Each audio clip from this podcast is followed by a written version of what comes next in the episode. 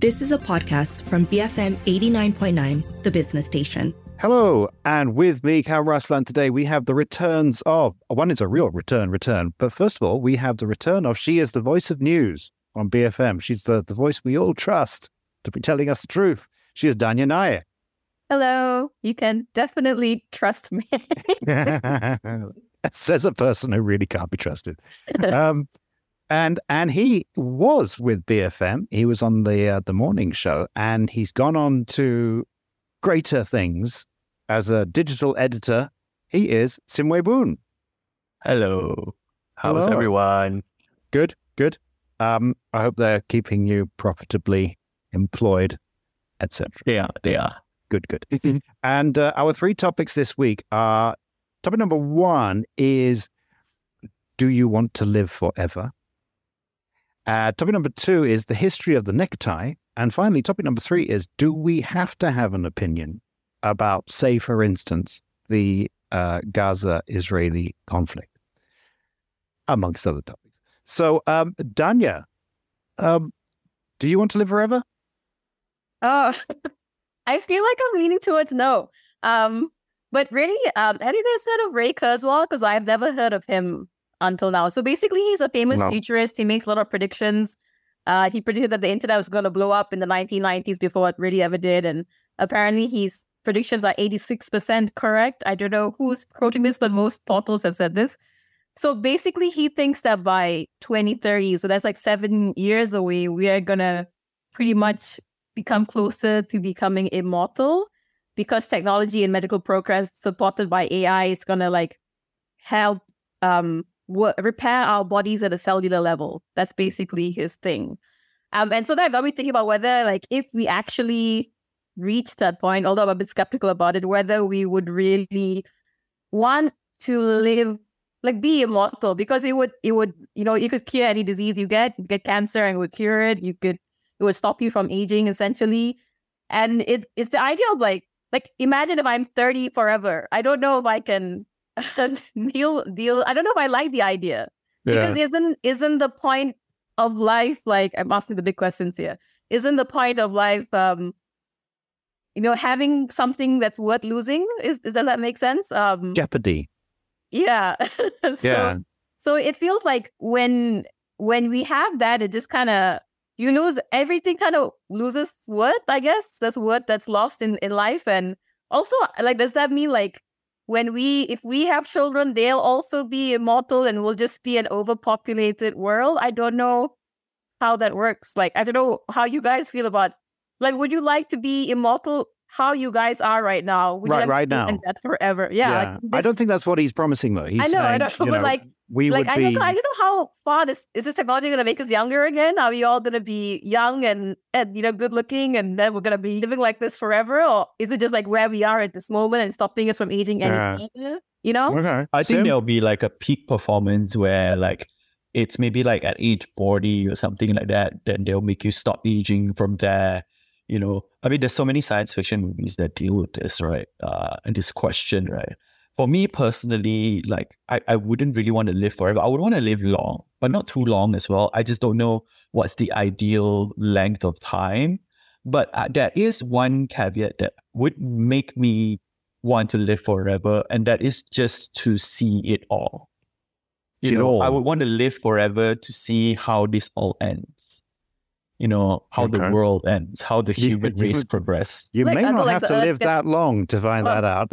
Like knows, until the right? Earth gets sucked into like a black black hole kind of. yeah, you know, Oh, like right. I'm- I would want to live forever because you know scientists has uh, scientists have already projected or looked into like, oh, it's gonna take us like another, I don't know, hundreds of years before we can travel to the next galaxy or to the other, you know, the other side of the universe. It's gonna take a really long time, and that would be like tr- incentive for me. Like, okay, if I can live forever, I that's like the only appeal to me because uh, I want to be able to see that. I want to know what's it like, right?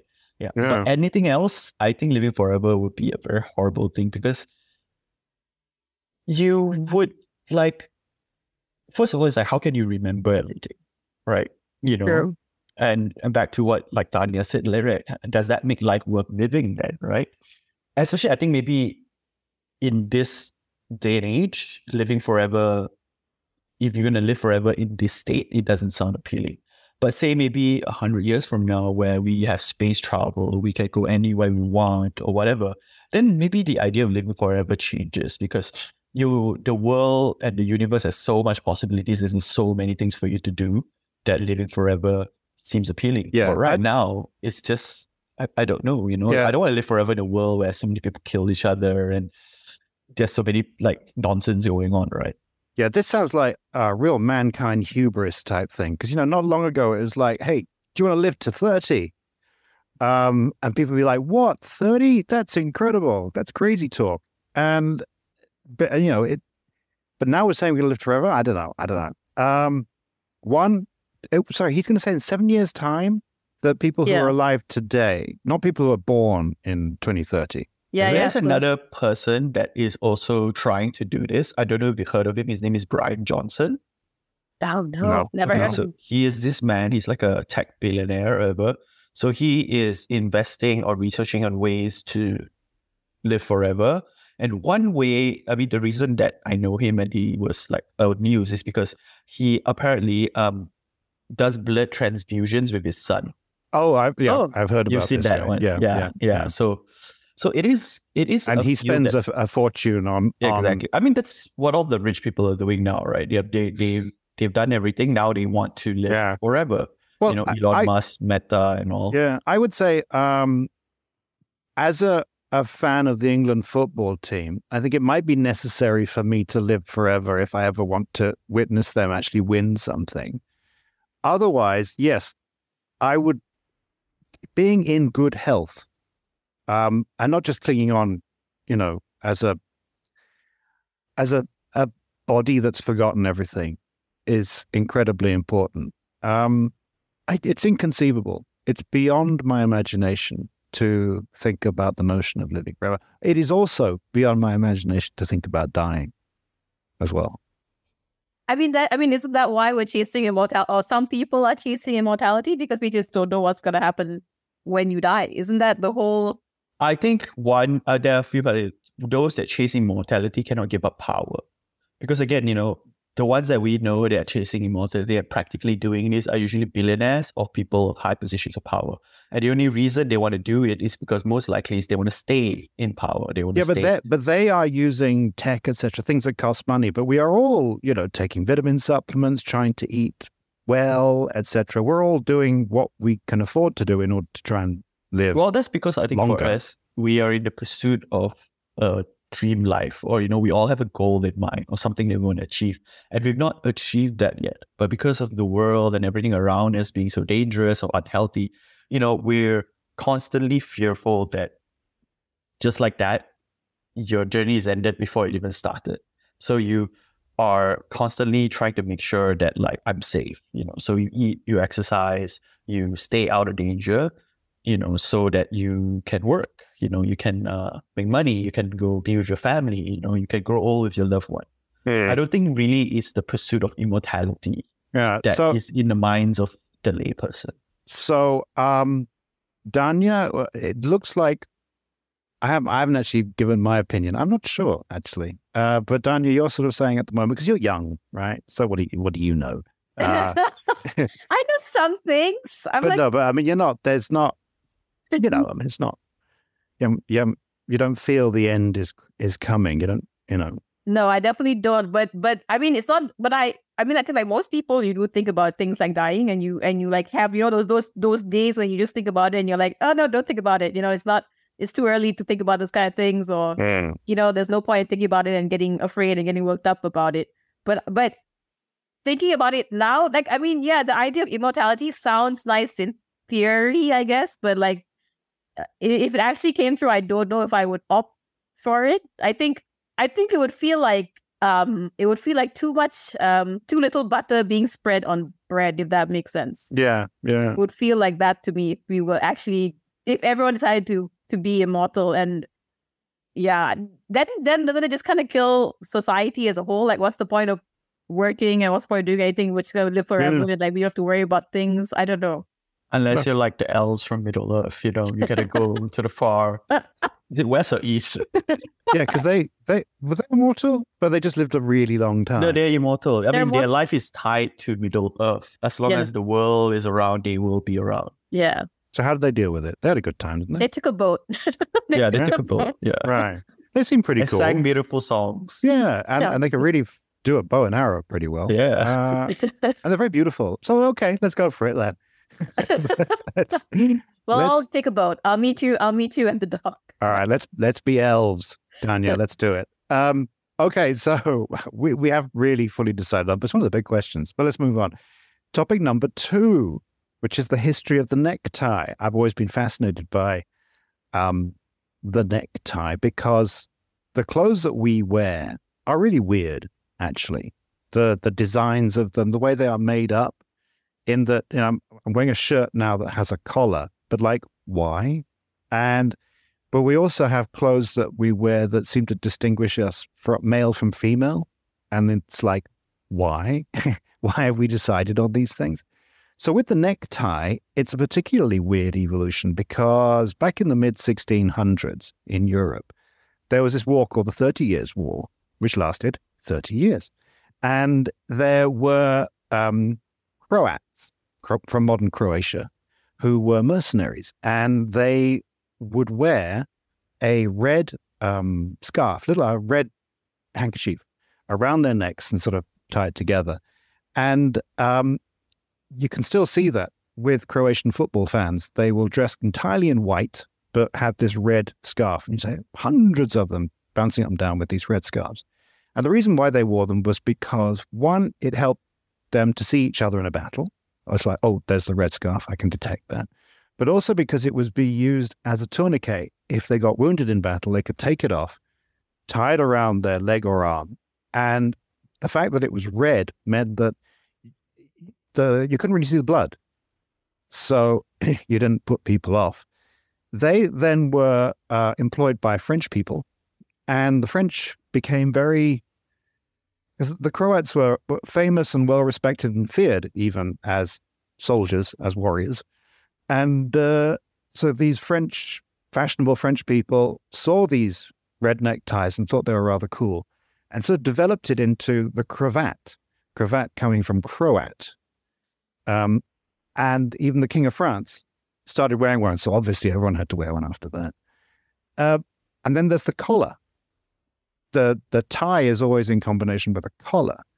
Collar came about from either a leather collar that went around the neck or a very hard card, which was put around the neck of soldiers to one to keep their necks up very straight and look very uh, uh, soldierly, but also because if a sword was swinging across, it would stop the sword from cutting your neck, and and cavalry um, uh, soldiers would would even have braided hair, long braided hair, for exactly the same reason to stop the the the sword from cutting you. And and then bit by bit, over time, that collar evolved. And when I, even when I was growing up, you still had detachable collars, starched detachable collar, which you would you know attach to a shirt. And I used to wear them because I was Sim. You won't believe this. Very fashionable when I was younger. and uh, and that that collar and the tie somehow kind of evolved together to become a staple. So now people, men, walk around with a collar and a tie, which is then how we wear a jacket. And these things are all kind of like unrelated to each other. But they seem to, we are judged now by how good we look in a suit. I was watching a documentary with David Bowie and he looked really good in a suit. But I'm thinking, why do I think he looks good in a suit? The suit itself is a weird thing. Uh, Sim, you're a, you're a fashionable fellow. Uh, you um, you think about the the how these things evolved, and do you think about how weird they actually are? Um, yeah, sometimes not completely, but I will talk about why. I think there is a general consensus, right, that actually everyone looks good in a suit, even men and women. You know, Yeah. but of course, um, it also depends on the suit. It has to be a nice suit, right? If it's a ill-fitting suit um, that is horrendous, then you won't look good. But most of the times, a simple black suit is very complimentary. But why? To, I, don't I know what you mean. because because because the suit is cut and angled in a way that complements your body shape. Whether you look fit or not fit, whether you are unfit or fit, or you have a slim or a less slim body, you know the suit is multiple layers.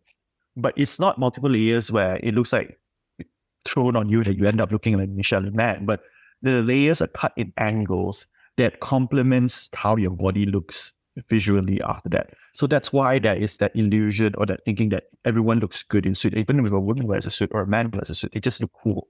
But also, I think a lot of this also has to do with uh, history and perceptions as well. Because over the years, over the decades, you know, we've been, we watch film, we read books about uh, dashing men wearing suits, gentlemen wearing suits, spies, soldiers, uh, leaders wearing suits, you know. Um, the women that wear suits are usually uh, in TV or movie shows that are a leading figure or something really cool about that. They're they're they're a, a, a hero, heroine, or a villain. What? So there is this um, characterization that comes with people that wear suits, and then you know, I mean that, and also okay, so aspirational people, as well. Yeah, exactly. And also, you know, the the the, the cultural uh, idea that you know the the when the West came to Asia, they were all suits and they were seen as a bit, you know, a bit maybe I wouldn't say more modern, but they were seen as like Powerful. completely powerful. different, right? You know, Yeah, yeah. powerful, right? Yeah. Even up to now, right? I mean,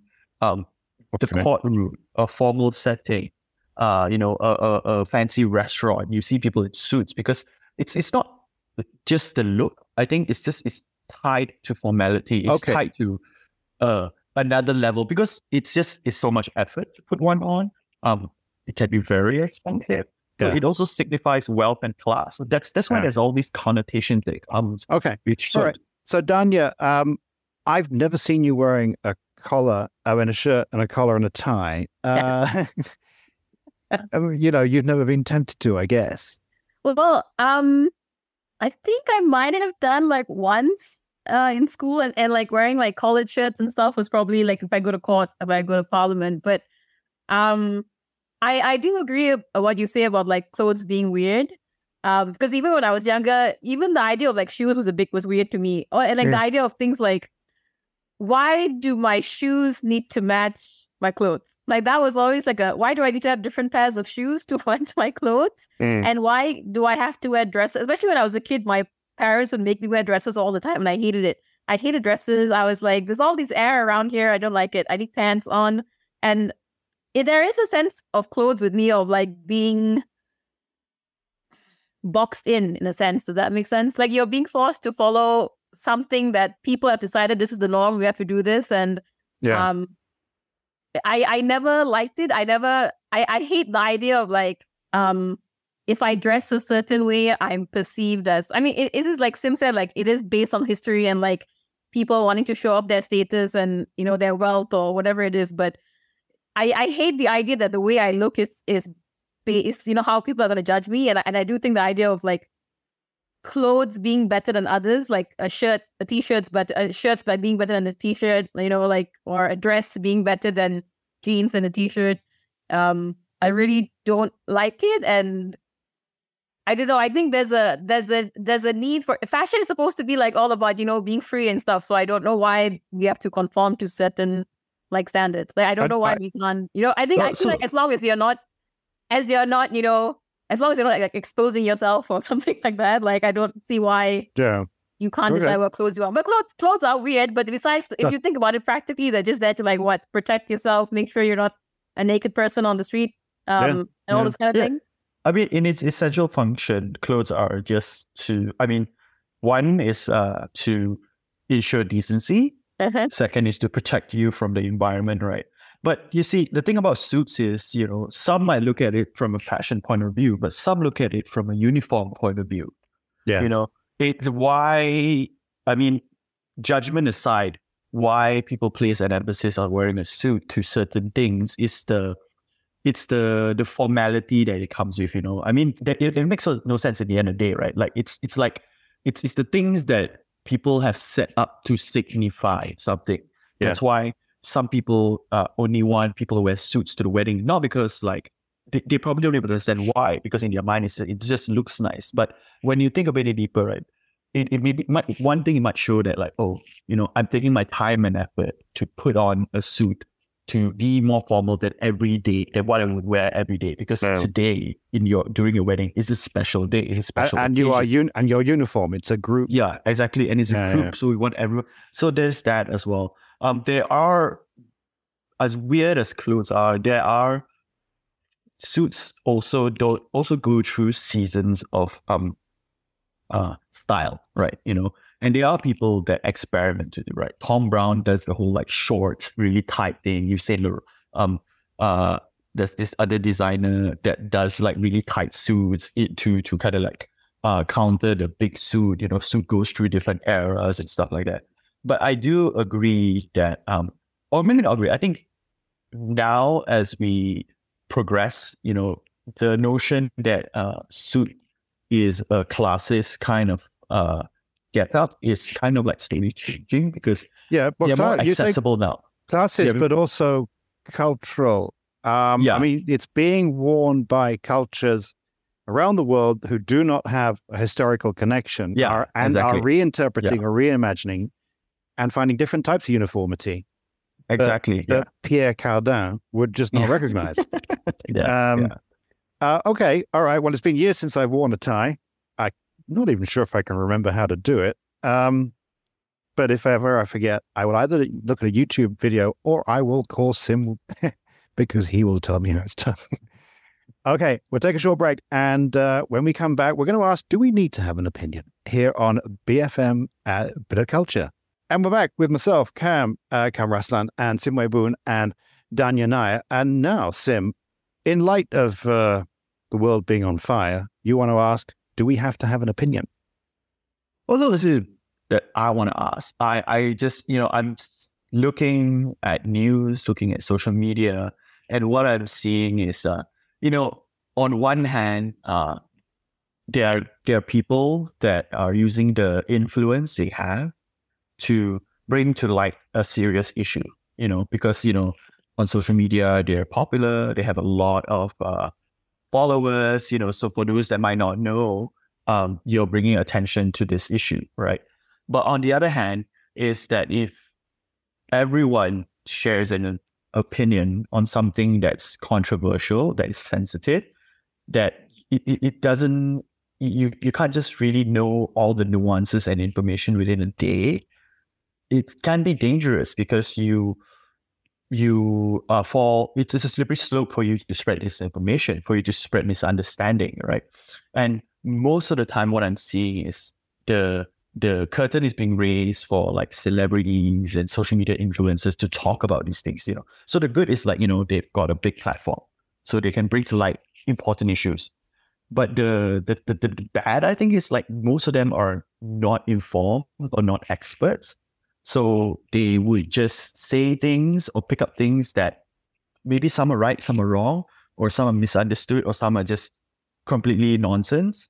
And then those that are consuming it will learn the wrong thing, you know. So I feel like that, and that leads me to the question, right? Like, like, do we need an opinion on everything? Must everyone uh, say something about a certain issue, right? You know, or should we just leave it to the experts? But also, that's not right because then you just keep everything uh, in an echo chamber where only the experts and the politicians are talking to themselves, and the layperson don't know about anything. So this is the question that I have, and this is not a, not not a struggle, but just just something that I find perplexing.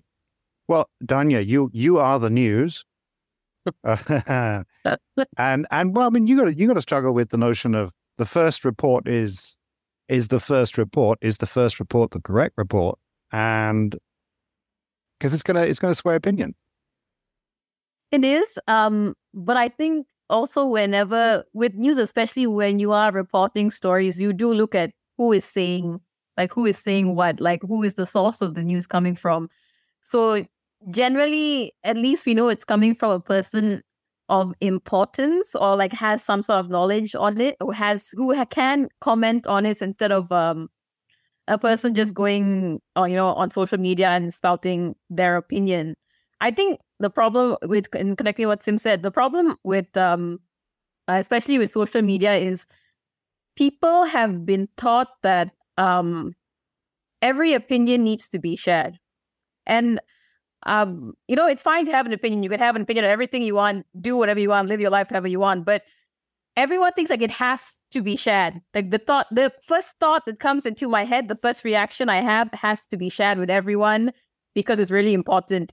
Um, and I hate that like spillover effect from social media and internet. Exactly right. Like, you know, like someone dies and like, oh my god, I need to share this horrible tragic thing with photos of the victim.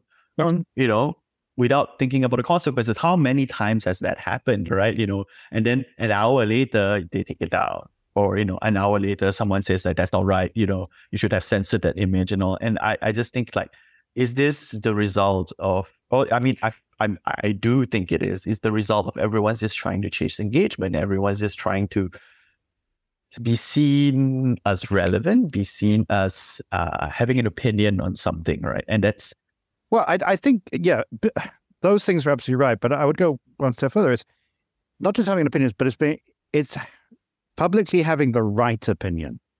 Well, and the opinion that is the is the dominating consensus opinion. This is the you know you don't put out opinions where you know you're going to be the minority. um, you want to lead the majority and be a standard bearer for the majority and be applauded for that. So the problem now is right in some issues, and or maybe even most issues, especially controversial ones, it's actually very hard to see the majority.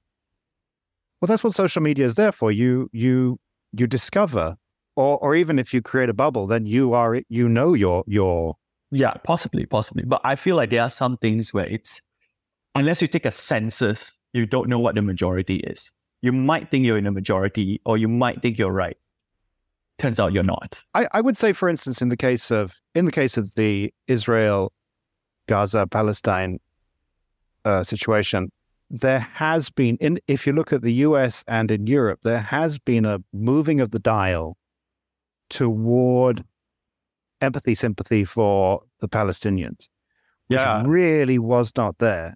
I mean, yes, you know, exactly. It's it's interesting to see how everything shifted from a week ago. Because last week everyone was at least supporting what America or everyone, most of the American uh, government's narrative were, you know, in that camp.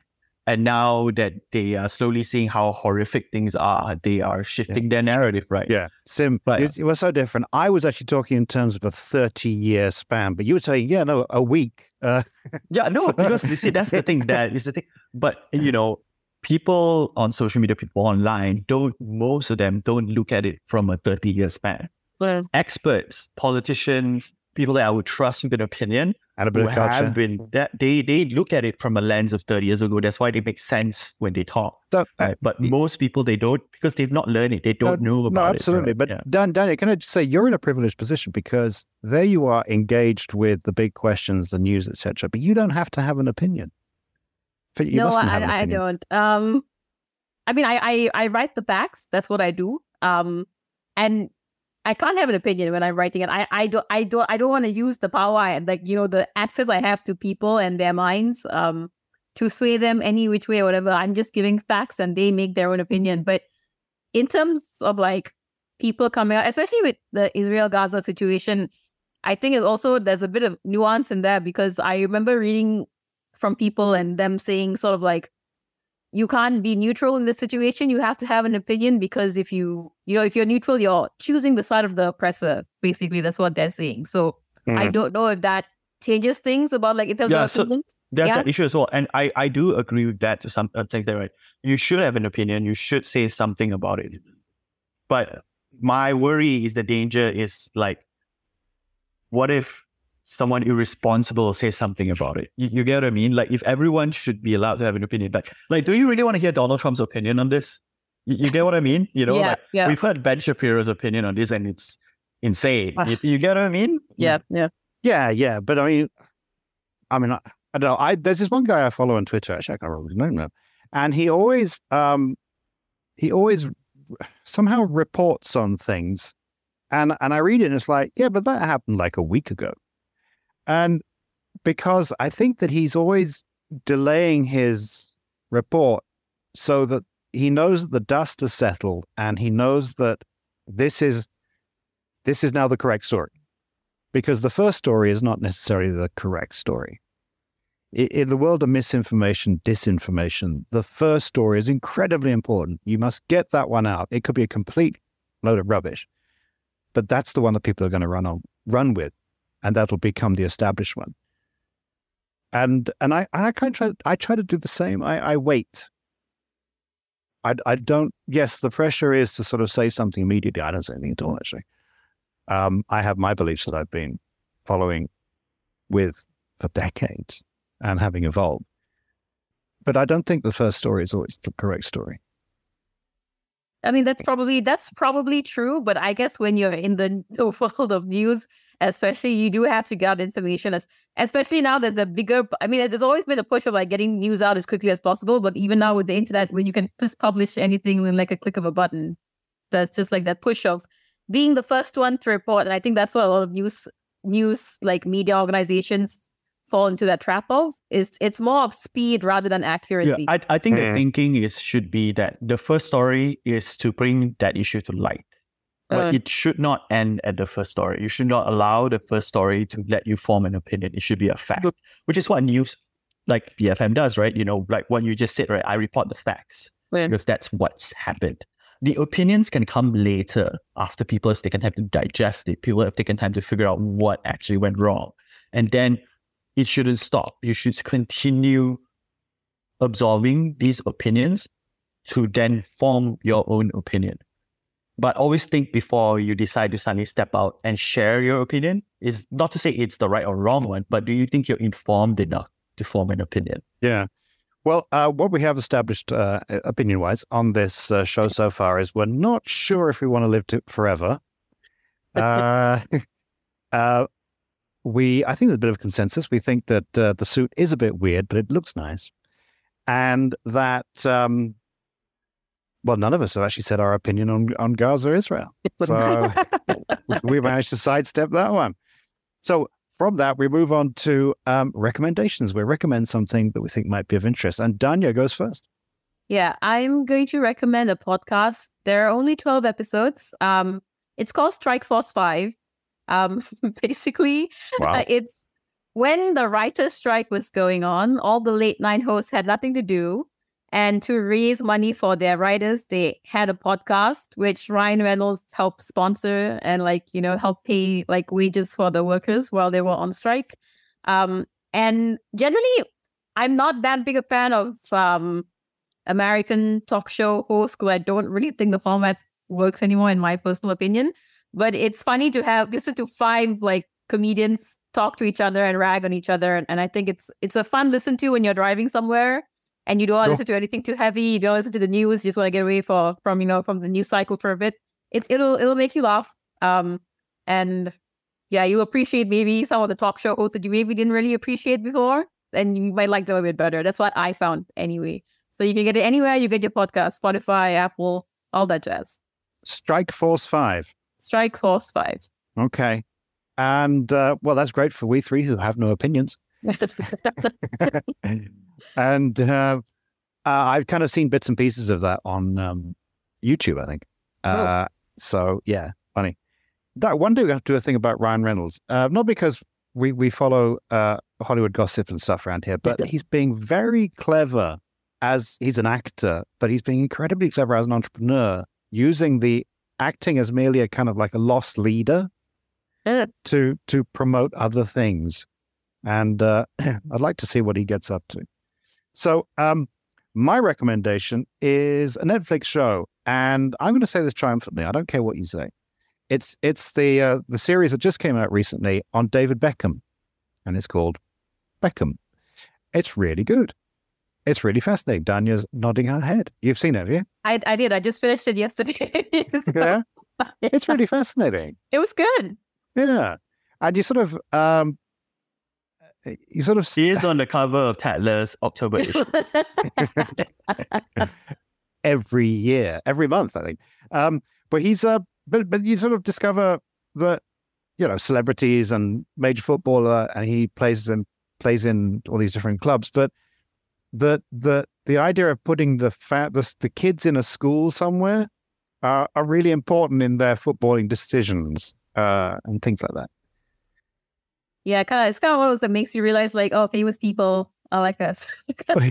situation. Yeah. Oh, Yeah. it's a great documentary. I think Oh, you've seen it? Yeah, I, I've seen it. I've seen it, but I, I I think it's great because like it's not like like, just a sports documentary. You get what I mean? Like I think mean, at the initial point, people think it's, oh, it's a little bit about football, but it's, it's like more than that. It's so much more nicer. Yeah, yeah, but it is also football sim. So Yeah, yeah, yeah. but you know, I think the the story around it is also like you know captivating. Yeah, and it like transcends like like because like my family are full on Liverpool supporters, but most of us have watched it. Um, you know, Yeah. despite hate, you know, that initial hate by him Yeah. made from United for a long time, and then So there's a lot of You shouting at the beginning. They slowly went quiet, quieter, Yes. and actually watched it after stop throwing things at the screen. Oh, well, okay, so that's my recommendation, which is um, it's just called Beckham, isn't it? Which is- Yeah, Yes, Beckham. yes, the Yeah. Beckham. And uh, and honestly, I haven't met anybody who's seen it who doesn't like it. So, uh, Sim, what's yours? Um, so I'm going to recommend a show on Netflix. It's a mini series. It's called The Fall of House of Usher. I've not finished yet. I'm just like four or five episodes in. Uh, but I think it's a really great series. It's by Mike Flanagan. Uh, he's the guy that did uh, ha- The House of Haunted Hill, uh, Midnight Mass. Uh, it's it's like you know very pretty, gothic, and like myster- mystery. Uh, it's it's it's it's very engaging. The the show is inspired by um, a short story by Edgar Allan Poe. So it's it's great. It's I would say in a nutshell, the fall of House of Usher is like su- succession, the show Succession, but gothic. Okay. I, yeah, which I, I, I I'm, really kind of. I'm a bit allergic to horror. It's not Um, really horror. There is. It's more like a mystery thriller kind of thing with like you know, um, like about family, you know, scandals and mystery. There are some horror elements in it, some jump scares. Uh, but I, I'm watching it less for the horror aspect, but more for like I really want to know what's going on. I want to know what happens at the end. Okay. is this right. is this the one with Mark Hamill? Yes, yes. Oh my god, his character is amazing. I love it so much. Like Mark Hamill is such a great actor, and this show when he plays a lawyer, is it's so good. It's like my favorite character so far.